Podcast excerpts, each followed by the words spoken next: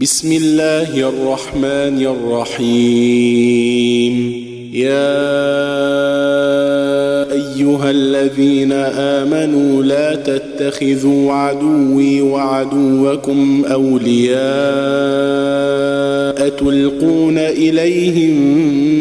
بالمودة وقد كفروا بما جاءكم من الحق يخرجون الرسول وإياكم أن تؤمنوا بالله ربكم إن كنتم خرجتم جهادا في سبيلي وابتغاء مرضاتي تسرون إليهم بالمودة وأنا أعلم بما أخفيتم وما أعلنتم ومن يفعله منكم فقد ضل سواء السبيل إن يثقفوكم يكونوا لكم أعداء ويبسطوا إليكم أيديهم وألسنتهم بالسوء وودوا لو تكفرون لن تنفعكم أرحامكم ولا أولادكم يوم القيامة يفصل بينكم والله بما تعملون بصير قد كانت لكم أسوة حسنة في إبراهيم والذين معه إذ قالوا لقومهم إنا براء منكم ومما تعبدون من دون الله كفرنا بكم وبدا بيننا وبينكم العداوة والبغضاء أبدا حتى تؤمنوا بالله وحده إلا قول إبراهيم لأبيه لأستغفرن لك وما أملك لك من الله من شيء ربنا عليك توكلنا وإليك أنبنا وإليك المصير ربنا لا تجعلنا فتنة للذين كفروا واغفر لنا ربنا إنك أنت العزيز الحكيم لقد كان لكم فيهم أسوة حسنة لمن كان يرجو الله واليوم الآخر ومن يتول فإن الله هو الغني الحميد عسى الله أن يجعل بينكم وبين الذين عاديتم منهم مودة والله قدير والله غفور رحيم لا ينهاكم الله عن الذين لم يقاتلوكم في الدين ولم يخرجوكم من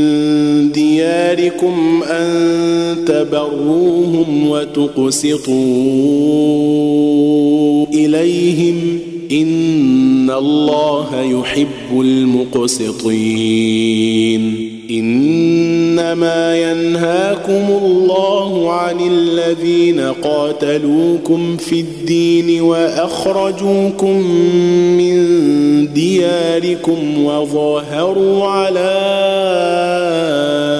إخراجكم أن تولوهم ومن يتولهم فأولئك هم الظالمون يا أيها الذين آمنوا إذ إذا جاءكم المؤمنات مهاجرات فامتحنوهن، الله أعلم بإيمانهن، فإن علمتموهن مؤمنات فلا ترجعوهن إلى الكفار، لا هن حل لهم ولا هم يحلون لهن، وآتوهم ما أنفقوا، ولا جناح عليكم أن تنكحوهن إذا آتيتموهن أجورهن، ولا تمسكوا بعصم الكوافر، واسألوا ما أنفقتم وليسألوا ما أنفقوا، ذلكم حكم الله يحكم بينكم، والله عليم حكيم. وإن فاتكم شيء